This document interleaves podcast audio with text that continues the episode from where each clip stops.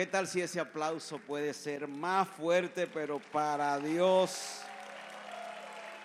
Vamos, más fuerte. Alguien que diga, Dios es bueno. Muy bien, tome asiento, por favor. Muy contento de volverles a ver. Ah, la vez pasada que estuve con ustedes estaban en otro sitio. Ahora veo que Dios les ha movido. Y cuando Dios mueve es porque va a entregar algo. Aló. Eh, me acompaña en esta oportunidad mi esposa, la pastora Joana. Quiero que la saluden allí. Eh, contento de ver algunos discípulos que están por aquí. Ah, gracias a Dios, Dios es bueno. Eh, traigo una palabra que siento eh, muy fuerte de parte de Dios para ustedes. Y no, mm, o más bien concéntrese porque esto le va a cambiar la vida. He dicho, esto le va a cambiar la vida. Muy bien. Vamos a hablar un poco de procesos. Si me ayudan bajándole un poco al... Diga conmigo procesos. Dígalo de nuevo, procesos. Vamos a tomar el texto de primer libro de Samuel capítulo 17. Vamos a tomar algunos tres versículos 38, 39 y 40 para que lo consideremos en esta hora para poder estudiar allí lo que Dios quiere decirnos y qué quiere Dios con la iglesia local, que es lo que he venido de parte de Dios para hablarle a usted de lo que Dios quiere.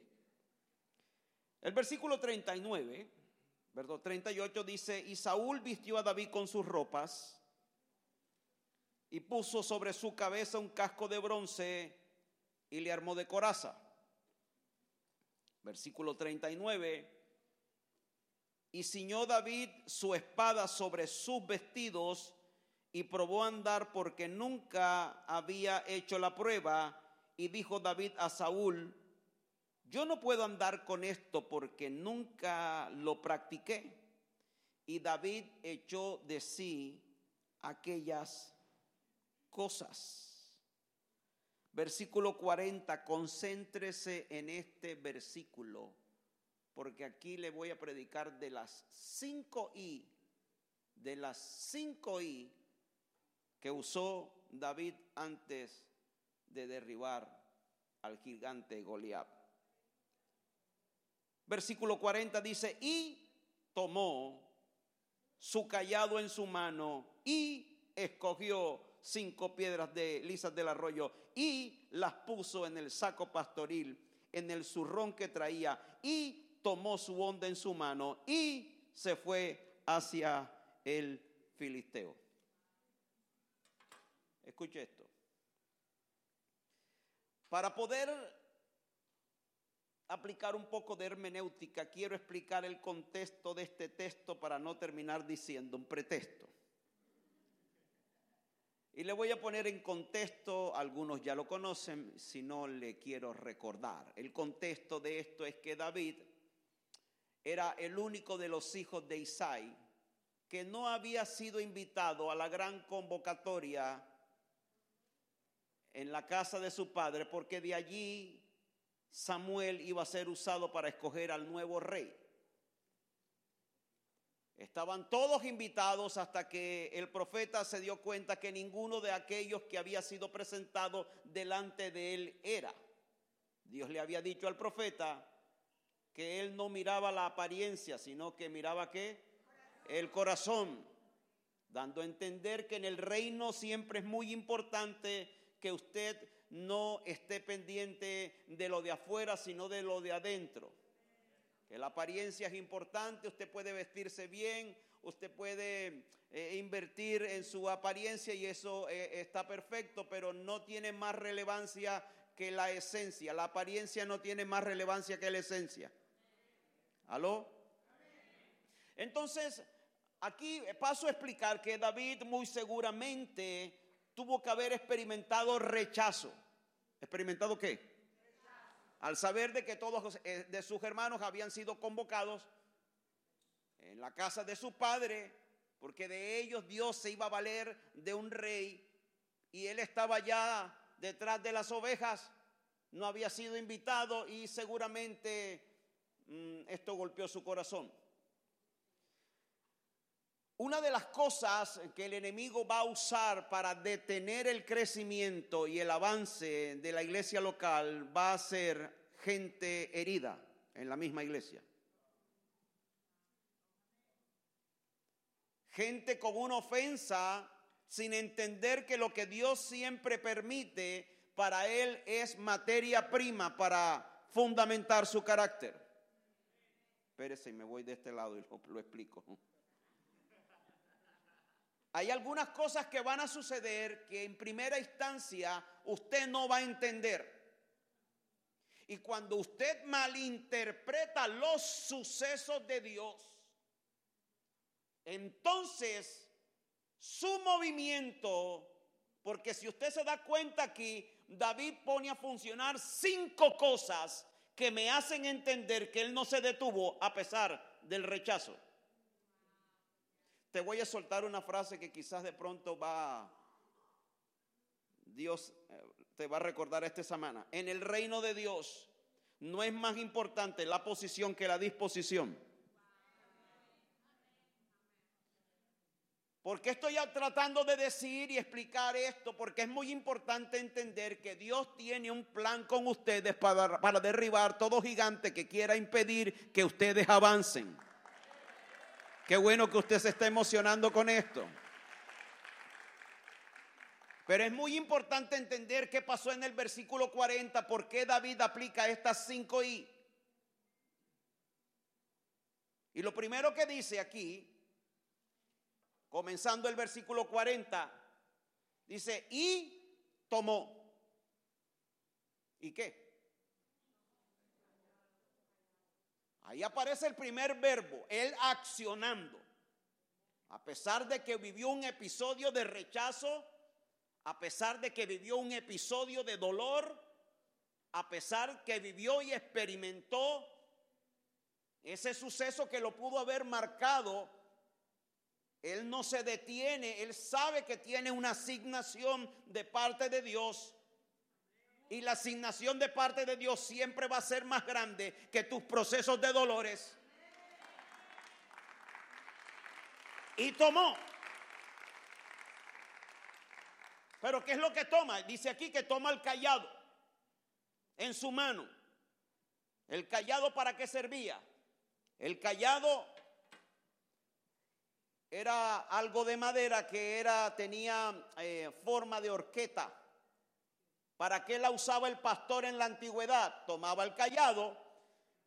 Cuando las ovejas se metían en las zanjas, se metían en algunos, uh, ayúdenme a predicarle, ¿en qué, qué otra cosa sería? Algún hueco, en algún agujero, cuando la oveja estaba metida en alguna situación apremiante, venía el pastor con el callado en forma de horqueta, colocaba la horqueta en el cuello de la oveja y el pastor lo que hacía era levantarla, sacarla de ese sitio donde él mismo se había metido. Yo estoy creyendo por una iglesia donde el liderato tiene que empezar a saber que el callado que Dios ha asignado para ti no puedes guardarlo, tienes que sacarlo, desempolvarlo, colocarlo a funcionar para que uses la horqueta, perdón, para que uses el callado que Dios te dio como herramienta para que puedas sacar a otro de esos lodos de desesperación como dice y habla el Salmo 40. Alguien dígame a eso. Salmo 40 que dice, pacientemente esperé a Jehová y él oyó mi clamor y me sacó del lodo, del pozo de la desesperación. Más adelante, el Salmo 23 que dice, su vara y su callado me infundirán aliento. Porque cada vez que tú te metes en una situación difícil, que tropiezas equivocándote, hay algunos pozos, algunos huecos, algunas situaciones no favorables para ti, que va a ser necesario que el callado de Dios te saque, te levante y te dé aliento. Porque cuando estamos metidos en algunos problemas en particulares, y muchos de ellos ni siquiera provocados por el diablo, nosotros mismos nos hemos metido en esos huecos.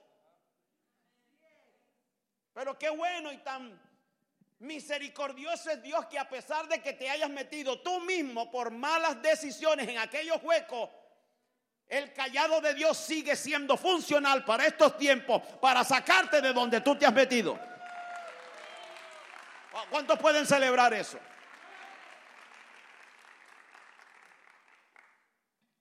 Para hacer crecer la iglesia, todo mundo tiene que en este 2023 saber que Dios te dio una herramienta poderosa, se llama el callado de Dios en tu mano. Vamos a sacar a otros de donde se metieron.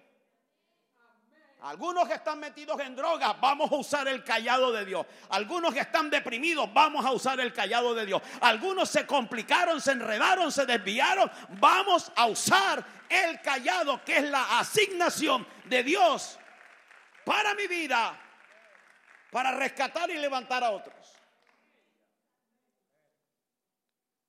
El callado. No es que se quede callado.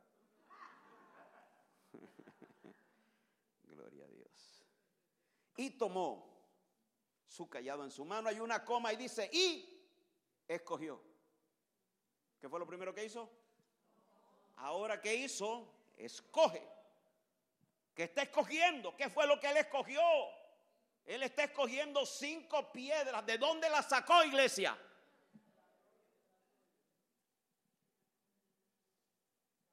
Las sacó del arroyo.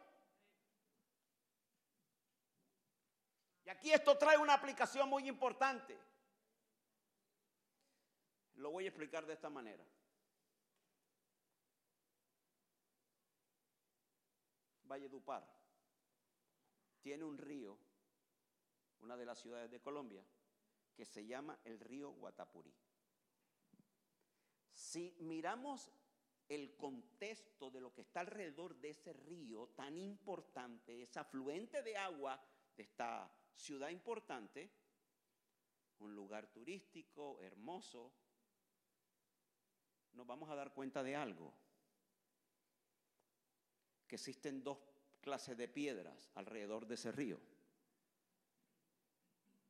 Las piedras que están fuera del agua son rocosas, ásperas, irregulares. Pero las piedras que usted encuentra en el río Guatapurí, al interior del agua, por supuesto, son piedras lisas. Te dije que te iba a empezar a hablar de procesos. Y ahí te va una frase, escríbela. Nunca hay progreso sin proceso. Lo que está queriendo decir esta frase es que algunos de nosotros somos como esas piedras. Cuando estamos fuera del agua de Dios, vamos a seguir siendo ásperos, irregulares, sin proceso alguno. Pero cuando decidimos ir a las aguas de Dios, una piedra que está sumergida en el agua de Dios por cuanto está pasando constantemente agua encima de la piedra, el agua va a empezar a pulir la piedra de tal manera. Alguien que diga, estoy entendiendo, pastor. No fue cualquier tipo de piedra la que David escogió. Las escogió de aquellas que estaban al interior del agua.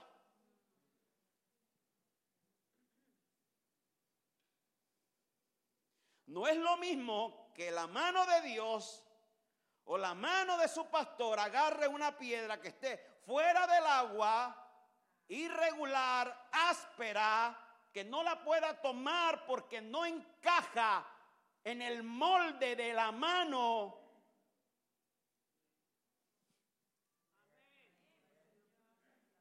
Pero cuando se toma una piedra que ha sido procesada, esta piedra, cuando la toma la, mano del hombre que Dios ha escogido para mí, ¿cuál es el propósito? La mano correcta es la que me va a lanzar al estrellato, me va a lanzar a la promoción, me va a lanzar al éxito, me va a lanzar, alguien dígame a eso. Pero cuando yo no dejo ni entiendo que el proceso que Dios me ha permitido vivir, y querido amigo, Dios le va a permitir vivir sucesos duros. No todo va a ser color de rosa, ni todo va a ser alegría, ni todo va a ser júbilo. Porque lo que estamos queriendo en nuestra humanidad es que al profeta nos diga, Dios viene para darte carro, casa y beca. Y Dios lo puede hacer, Él es todopoderoso. Pero en el reino de Dios todos los sucesos que no son favorables se convierten en materia prima para un milagro. Lo bueno, lo malo.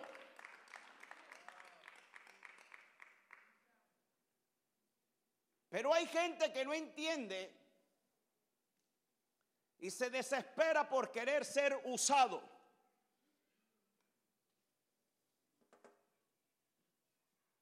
Cuando alguien quiere ser usado sin proceso, tarde que temprano se sentirá abusado. Pero cuando usted es procesado y sabe que lo que te gusta, lo que no te gusta, lo que te pareció, los desacuerdos, las diferencias, hacen parte normal del proceso de pulimiento, las aguas de Dios. Si usted no entiende esto y el día que entre el pastor a la iglesia y viene retrasado y no lo saludó, usted se va a amargar y se va a ir de la iglesia. Inmaduro.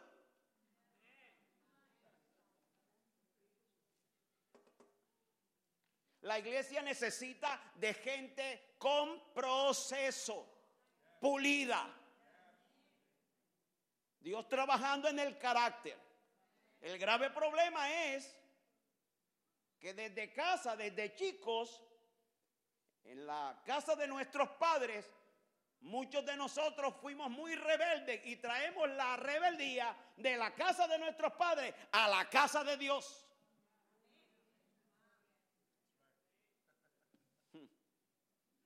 Si usted quiere ser lanzado a un nuevo nivel, deje que el proceso haga lo suyo en usted.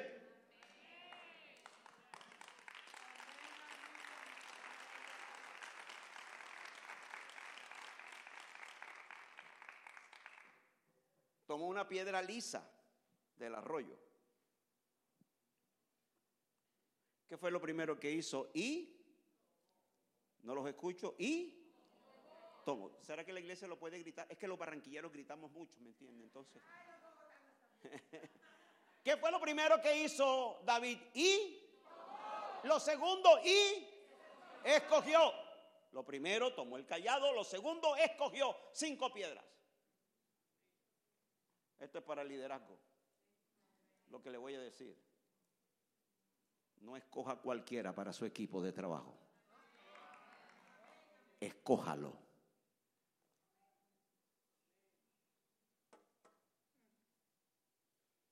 Gente con un espíritu enseñable. Que quizás de pronto mm, no eres el más ilustre, el más carismático, el más experimentado, ni el mejor parecido de la iglesia, ni nada por el estilo. Pero tienes un potencial, una habilidad que es puesta en las manos de Dios a través de un proceso. Dios te va a optimizar. ¿Aló? Porque la disposición está por encima de la posición. Si usted quiere posición, primero Dios le va a revisar su disposición. ¿Aló? Y me parece interesante cómo toma, cómo escoge. Cómo toma, cómo escoge. Pero lo tercero que dice aquí después que tomó las cinco piedras lisas del arroyo, dice, y las puso. ¿Y qué? ¿Dónde? No los escucho, iglesia. ¿Dónde puso las piedras? ¿En el saco qué? En el saco pastoril. Mm, interesante.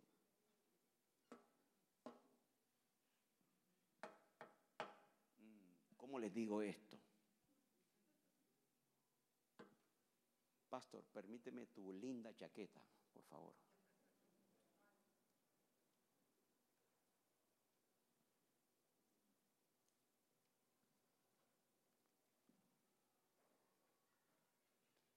las piedras sacadas del arroyo que él mismo escogió.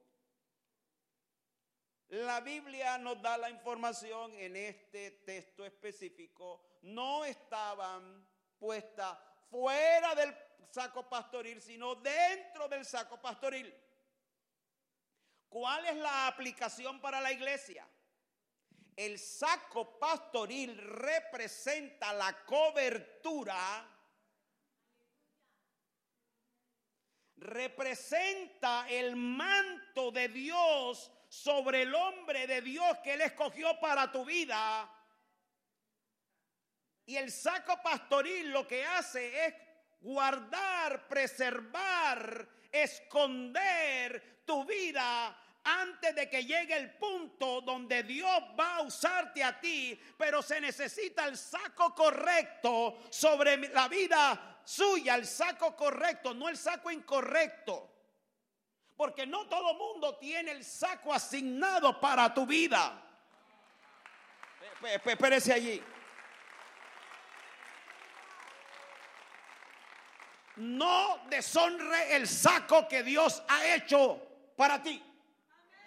No todo mundo tiene la asignación de ser el saco pastoril para ti.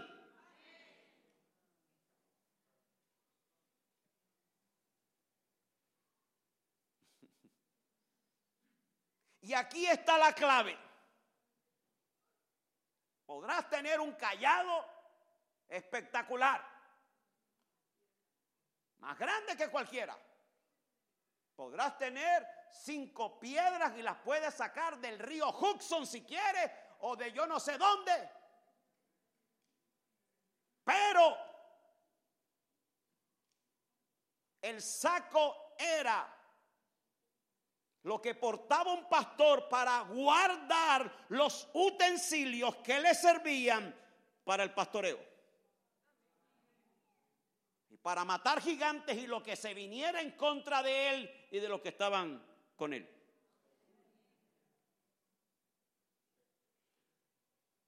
Hay una frase que te quiero dejar grabada en tu corazón. La unción que honras es la unción que te persigue. La unción que honras es la unción que te bendice.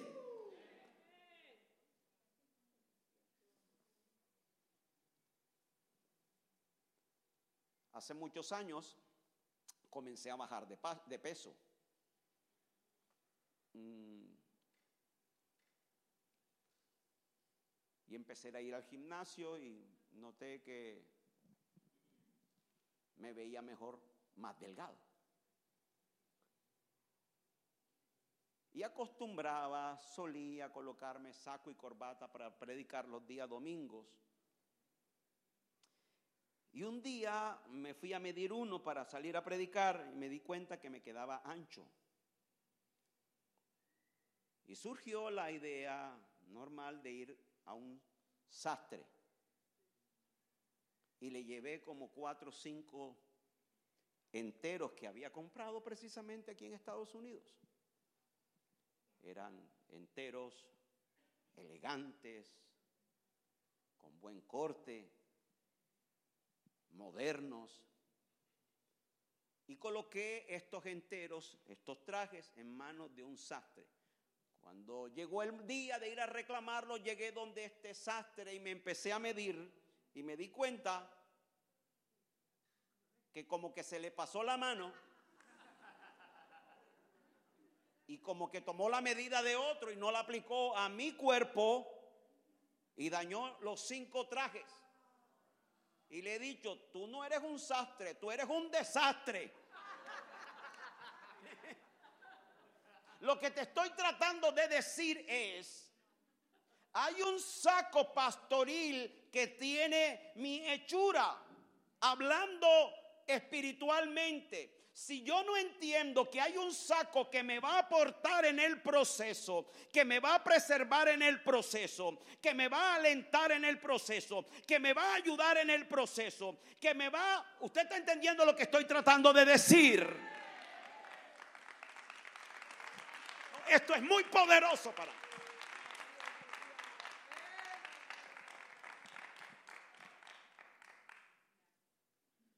Mi iglesia en Barranquilla es muy dinámica. Invitamos a mucha gente relevante. Sobre todo nos gusta invertir en lo profético.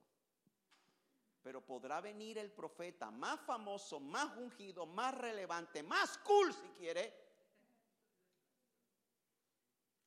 Pero la voz de Dios para mi vida la tiene mi pastor, el que porta el saco pastoril a mi hechura. El profeta me podrá decir lo que quiera. Y le voy a decir amén si viene de parte de Dios. Pero el profeta solo vendrá a confirmar lo que la boca de Dios, a través del que porta el saco pastoril para mi vida, ya me dijo.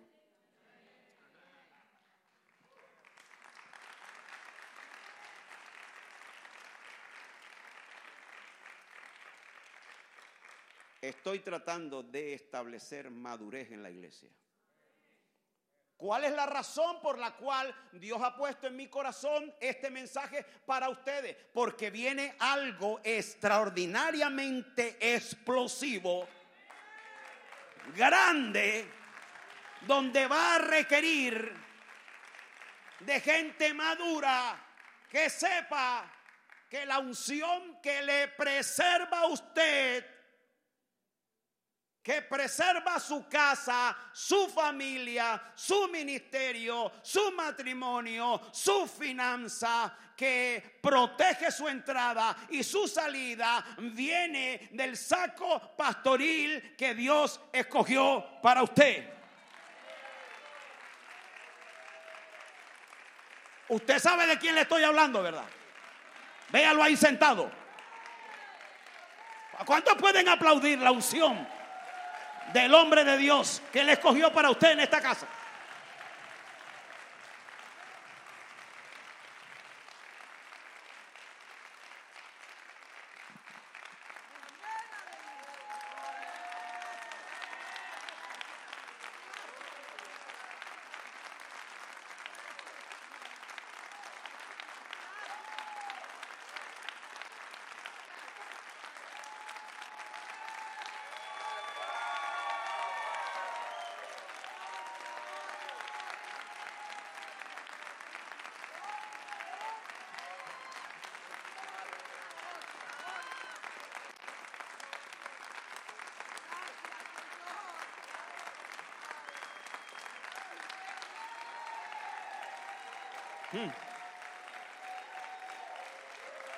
¿Le puedo decir algo?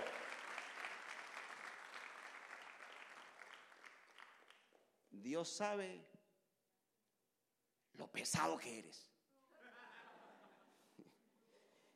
Y no cualquier pastor puede ser tu pastor. Él sabe el pastor que tú necesitas.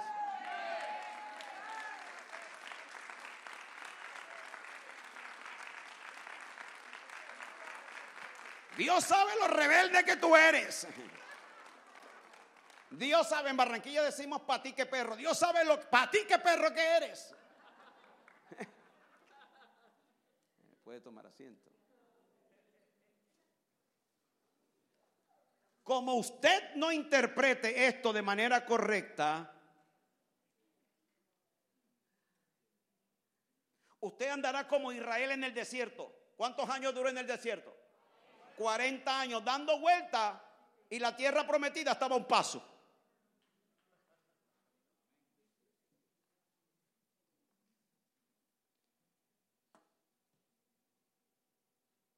Es la mano correcta la que te lanza. Imaginemos en este momento una flecha.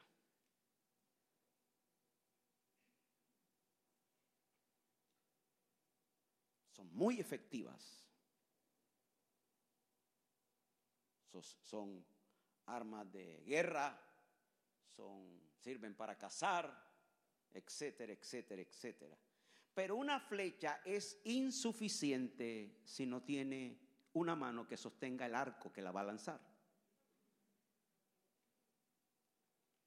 Y usted se podrá creer la última Coca-Cola al interior de la iglesia. Y usted podrá cantar bonito, danzar bonito, predicar bonito. Pero si no está el arco que te va a sostener, te va a retraer para luego lanzarte, usted seguirá siendo insuficiente. Porque si usted no cree esto, entonces usted se creerá no dependiente de Dios. Donde su idolatría, sin usted saberlo, le rendirá culto a su ego, a su habilidad, a su potencial, a su carisma, sin entender que tiene que ver con el carácter. Imagínese una flecha rebelde. El arquero la va a tomar y la flecha dice, no quiero, estoy aburrido hoy.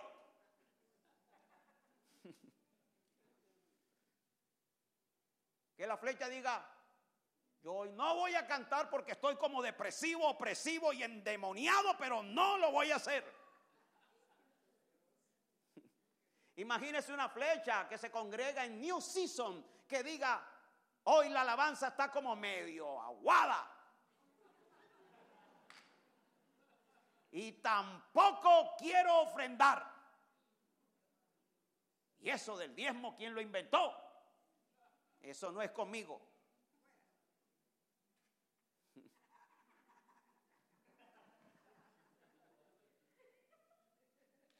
Y Dios queriéndote tomar para colocarte en el, arco correcto y luego retraerte para lanzarte al éxito. Y tú no quieres. Porque hay algunas cosas que no se han revelado a tu corazón, que no las inventó el Miami Herald está en la Biblia.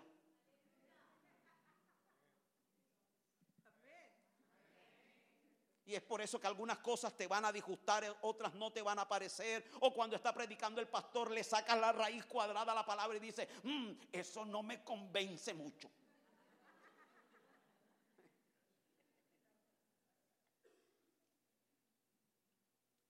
Abandónate confiadamente en el saco pastoril que Él escogió para ti.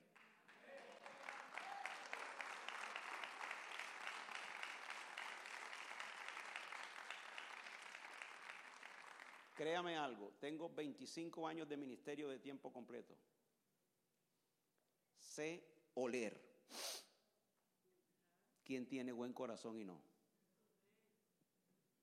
Uy, el rebelde, yo tengo un rebeldímetro.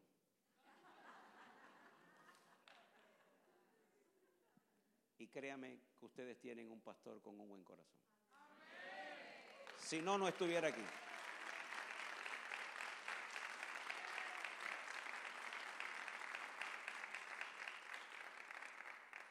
Y esto no se llama idolatría o que le estoy lamboneando. Esto se llama honra.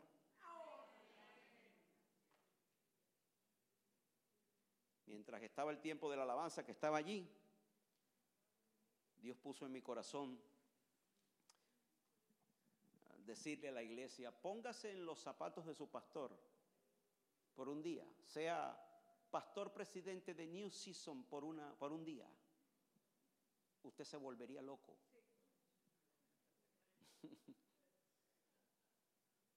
No todo el mundo soporta y guarda el corazón después de críticas, señalamientos, injurias, inventos, cuentos, etcétera, etcétera, etcétera.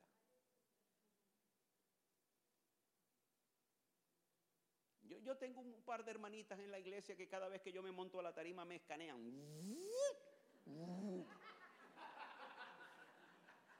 Tienen un escáner, pero yo me doy cuenta.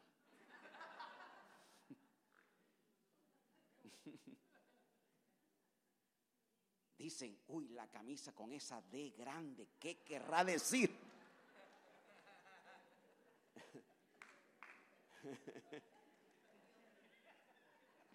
No parece una D de Dios. Ah, es la D de diésel. Y cada vez que me, me monto a la tarima, a mí me gusta vestirme cool. ¿Cuántos, cuántos creen que estoy vestido cool?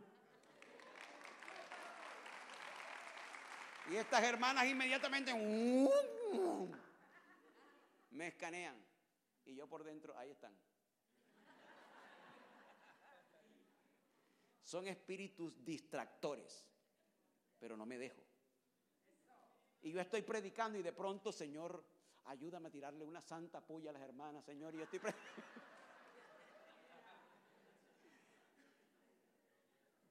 Y no creo que sea Dios quien me lo diga, mi carne me gobierna por algunos segundos que pierdo el control.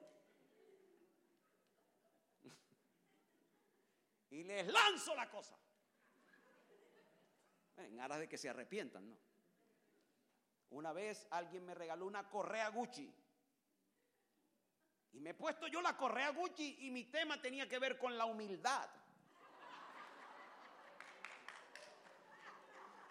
Al final del mensaje, esta santa hermana se me cruza en el camino y me dice, ¿cómo es posible, Pastor Chiqui? ¿Qué le pasó, hermana? Yo sabía. ¿Qué le incomoda? ¿Cómo es posible que usted esté hablando de humildad y tiene, tiene esa correa Gucci que quién sabe cuánto le costó? Le dije, bueno, hermana, si le digo el precio, usted se puede privar aquí. y pues, si usted quiso saber si lo compré con plata de los diezmos, no. Y tercero, número, número tres, hermana, le quiero decir que la humildad no tiene nada que ver con lo de afuera, tiene que ver con lo de adentro.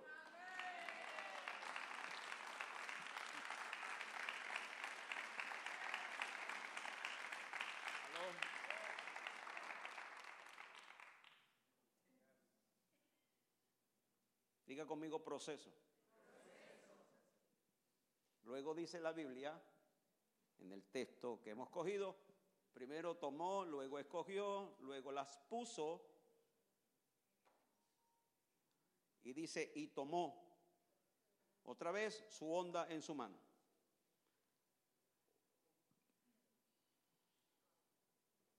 Va a llegar un momento para aquellos que han recibido un llamado de parte de Dios en algo en particular, no solamente en predicar, no solamente en cantar, no solamente en, en, lo, que, en lo que Dios te haya llamado.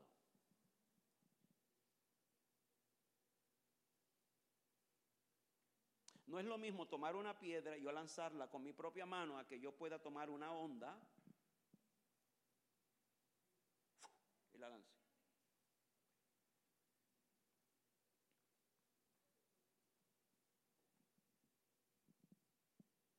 Hay gente que el proceso no lo va a entender. Y ya cuando estabas listo para ser lanzado,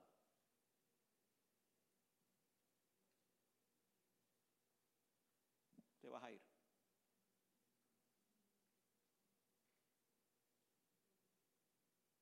Y de pronto va a venir la frustración, Dios, ¿qué pasó conmigo si yo era como una buena piedra debajo del arroyo, Señor? Yo esto, yo lo otro. ¿Qué pasó, Señor? No sea que Dios le diga, abortaste el proceso. Dios nunca va a lanzar a nadie sin estar completamente preparado.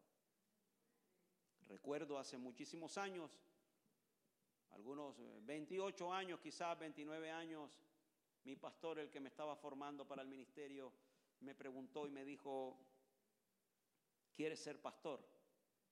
Le dije, con toda la fuerza de mi corazón. No hay otra cosa que deseo. Dejaría todo por servir a mi Señor. Ok. Me dijo, vamos.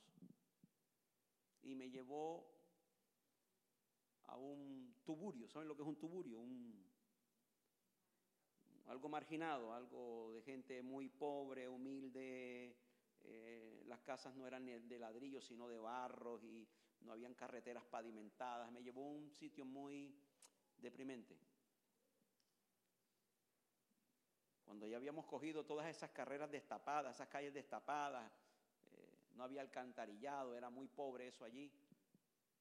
Antes de bajarme de su camioneta me preguntó de nuevo, me dice, ¿todavía quieres seguir siendo pastor?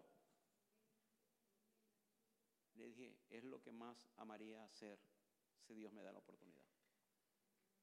Él se bajó de la camioneta, habló con unas personas, reunió como 50 personas y de pronto me llamó y me dijo, hijo, bájate.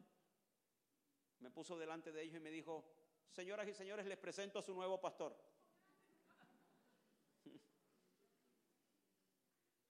Claro, él tenía que, él tenía que saber, eh, veníamos de una iglesia eh, con una pantalla gigante, con micrófonos y alta tecnología, eh, unas sillas modernas, gente muy bien vestida, y me saca de ese contexto y me lleva a un contexto diferente a ver cuál era o cuál iba a ser mi reacción. Allí estuve con mi esposa un año trabajando con esa gente, la cual disfrutamos al máximo. Si mi pastor se hubiese dado cuenta que yo lo que quería era escenario, que lo que yo quería era el sistema del mejor audio y que saliera mi rostro en la pantalla super gigante de la iglesia, mi pastor me hubiese dicho, te pongo en pausa todavía no estás listo.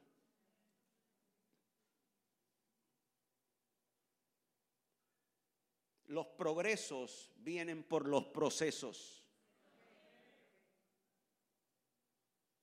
Una vez ya la tenía todo armado allí, toma la piedra, la monta en la onda y dice, la última y dice, y se fue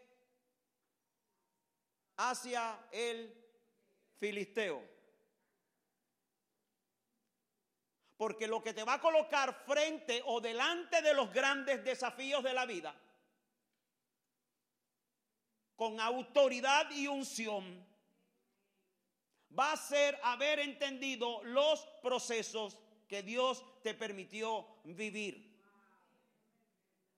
Una vez esa autoridad esté en ti, una vez esa unción esté en ti, ¿y cómo yo voy a saber? Porque entiendo que todos los sucesos han servido para forjarme para mi más grande desafío en la vida y Dios lo va a poner delante de mí y cuando lo ponga delante de mí no voy a ver un gigante, voy a ver una oportunidad donde Dios me va a usar.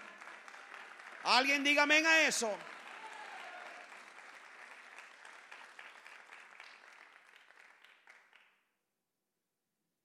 Hace algunos años,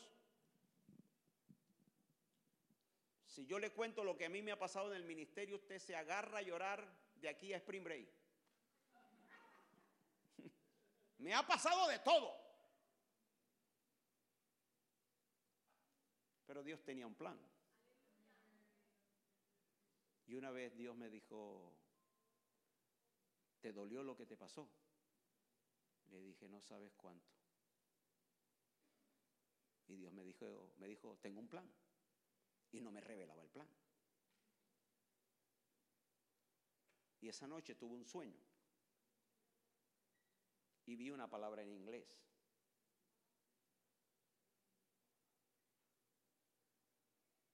Vi en el sueño la palabra restoration. Y yo dije, ¿por qué no es, no es en español? Yo no soy gringo, yo soy colombiano.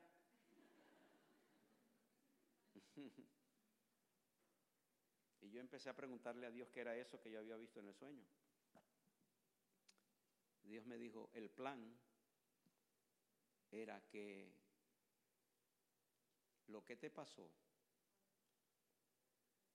yo te restauré y ahora vas a ser usado para restaurar a otros y llegó el momento de hacer una nueva comunidad y te pongo como misión levantar a otros.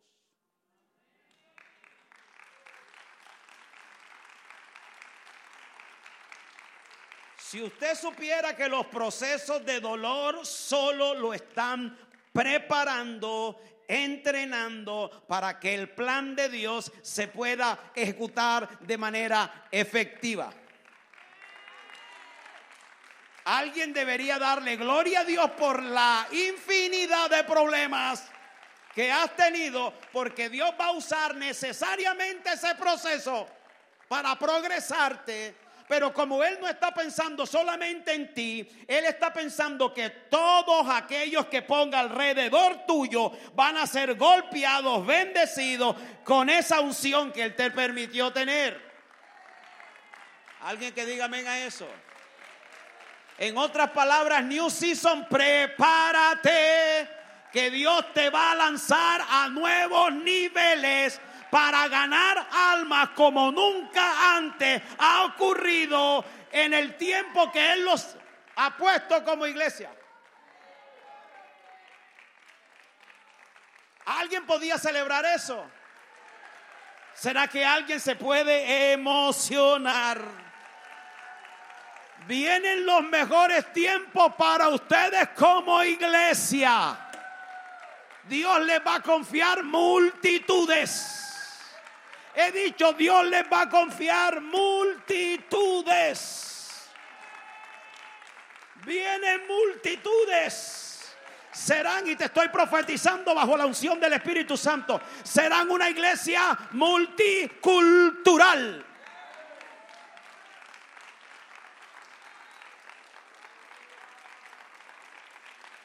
El saco que Dios tiene pastoril para esta iglesia es grande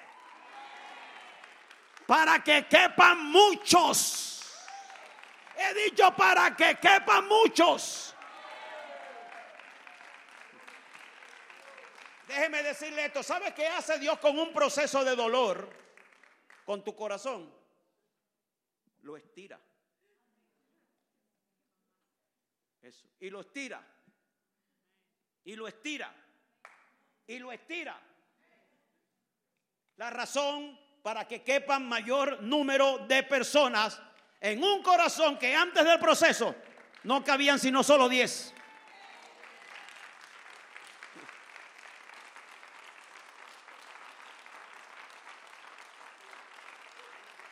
Yo voy a estar cuando el templo esté completamente lleno, lleno, lleno.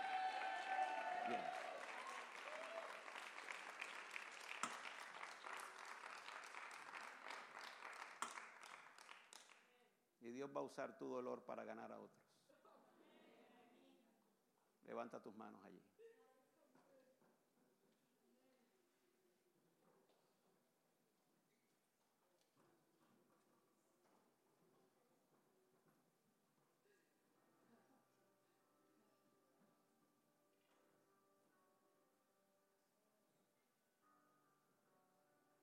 Prepárate, iglesia.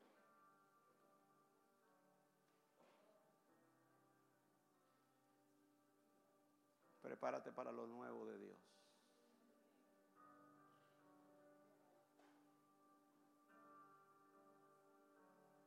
Prepárate para lo nuevo de Dios. New season.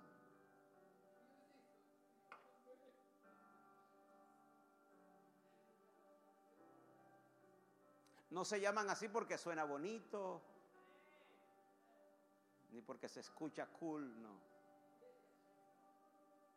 Sabrás por qué se llamará New Season.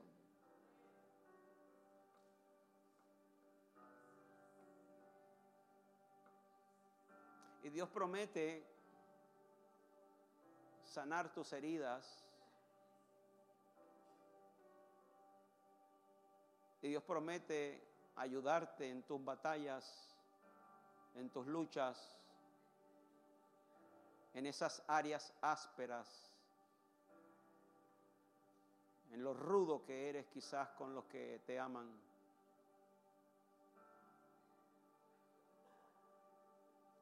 para volverte una piedra lisa, sacada del arroyo.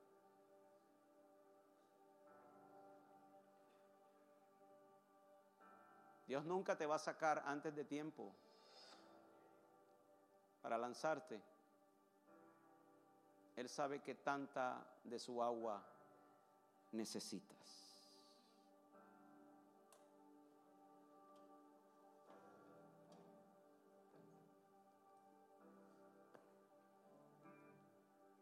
Y su palabra representa esa agua. Mientras estés sumergido allí, Él te va a lavar de todas tus inmundicias. Va a lavar esa herida. Va a pulir las áreas que antes no permitías que fueron tratadas porque te dolía.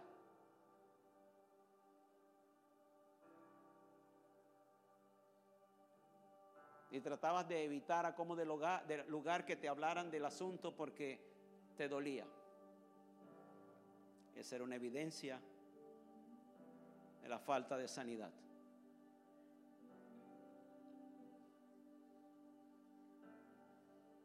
Dios va a sanar y tus eh, cicatrices serán la evidencia de que fue verdad que sucedió algo doloroso, pero ya no es una herida, ahora es una cicatriz.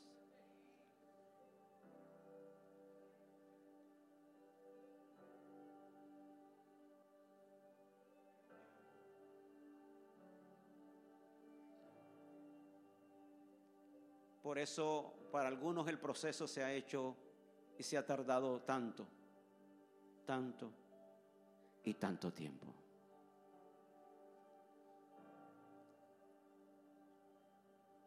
Dios sabe el tiempo que usted necesita debajo del agua.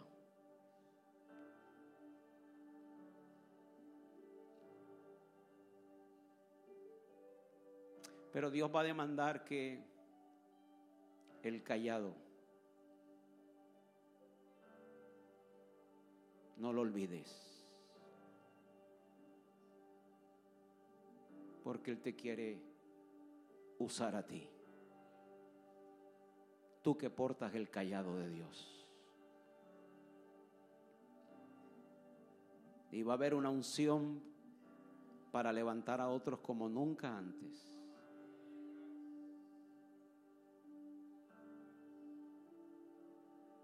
Dios va a colocar unas habilidades, unos dones especiales para levantar a mucha gente. Y pido dos cosas para ustedes en el nombre de Jesús. Tierra propia y mucha gente. Tierra propia y mucha gente. Tierra propia y mucha gente. Quiero cerrar con esto.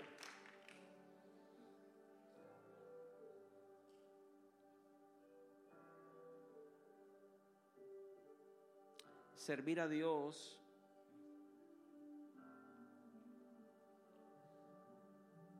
es la vocación más difícil que existe en la tierra. y de las cosas que más nos golpean a nosotros los pastores es que muchos deshonran el saco pastoril.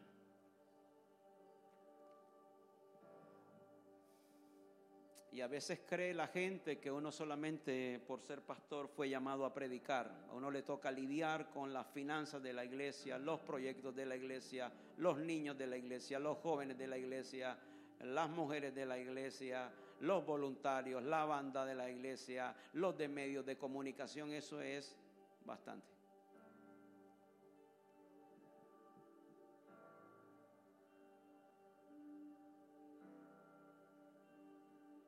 Y estando allí, Dios me dijo, invita a la iglesia a ponerse en los zapatos de su pastor.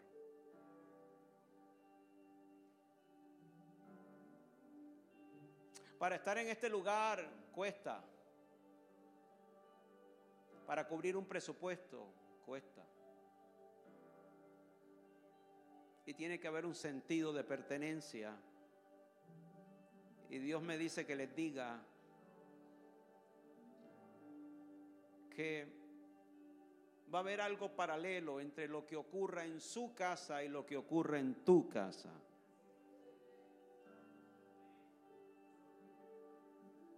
Y en la medida que crezca la casa de Dios va a crecer tu casa.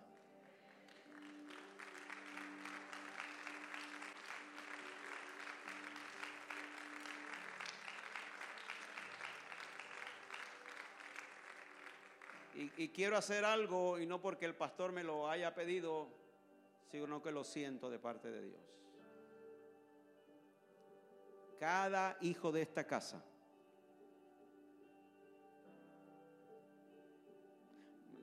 quiero que me traigan algo de donde recojamos una ofrenda. Cada, cada, hijo de esta casa va a honrar la unción del saco pastoril porque la unción que honro es la unción que me bendice. Te puede venir si quiere, puede colocarla acá. No sé cómo me van a ayudar con esto.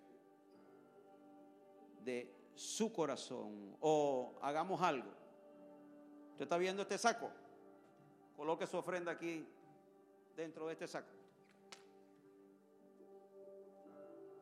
Sálgase de su silla y lo que Dios literalmente le ponga en su corazón. Y cada uno de como propuso en su corazón.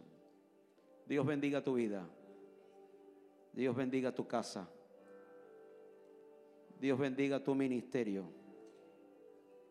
Dios bendiga tus sueños. Bendiga tus planes, tus proyectos, tu entrada tu salida.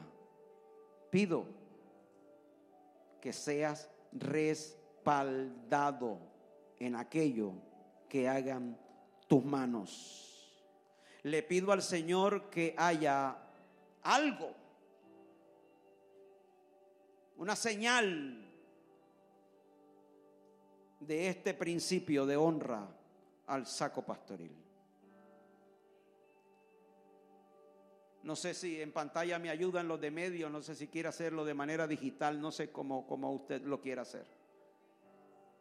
Pero yo bendigo su vida mil veces más. Mil veces más.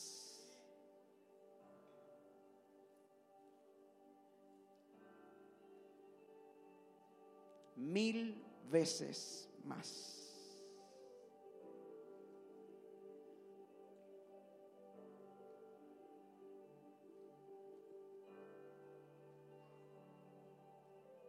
Mil veces más.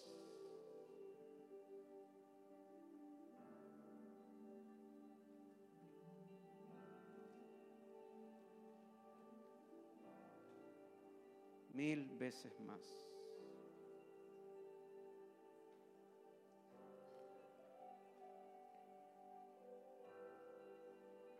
Bendito sea tu nombre, Señor.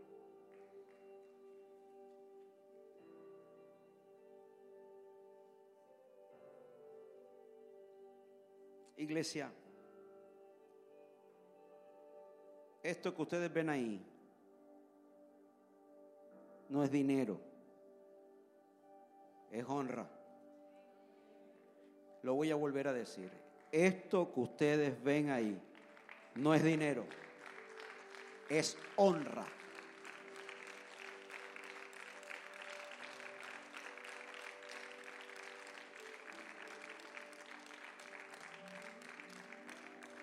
Como evidencia que un humilde profeta pasó por aquí esta misma semana, van a recibir una noticia que colectivamente sabrán, sabrán que Dios les va a llevar a otro nivel.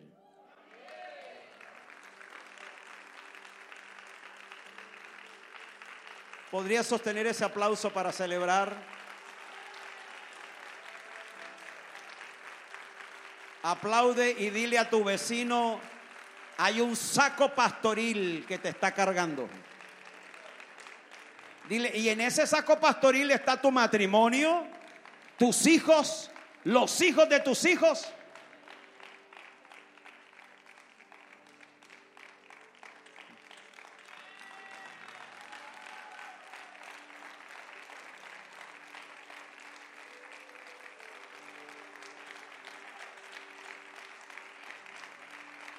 yo, siento que algo que estaba reteniéndoles, ¡pum!, se rompió. Es más, yo siento que había un gigante que se paró en esta ciudad y que dijo, no van a crecer. Ese gigante se acaba de caer.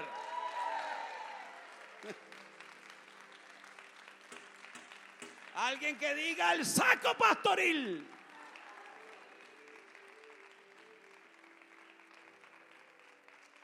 Dios me los bendiga.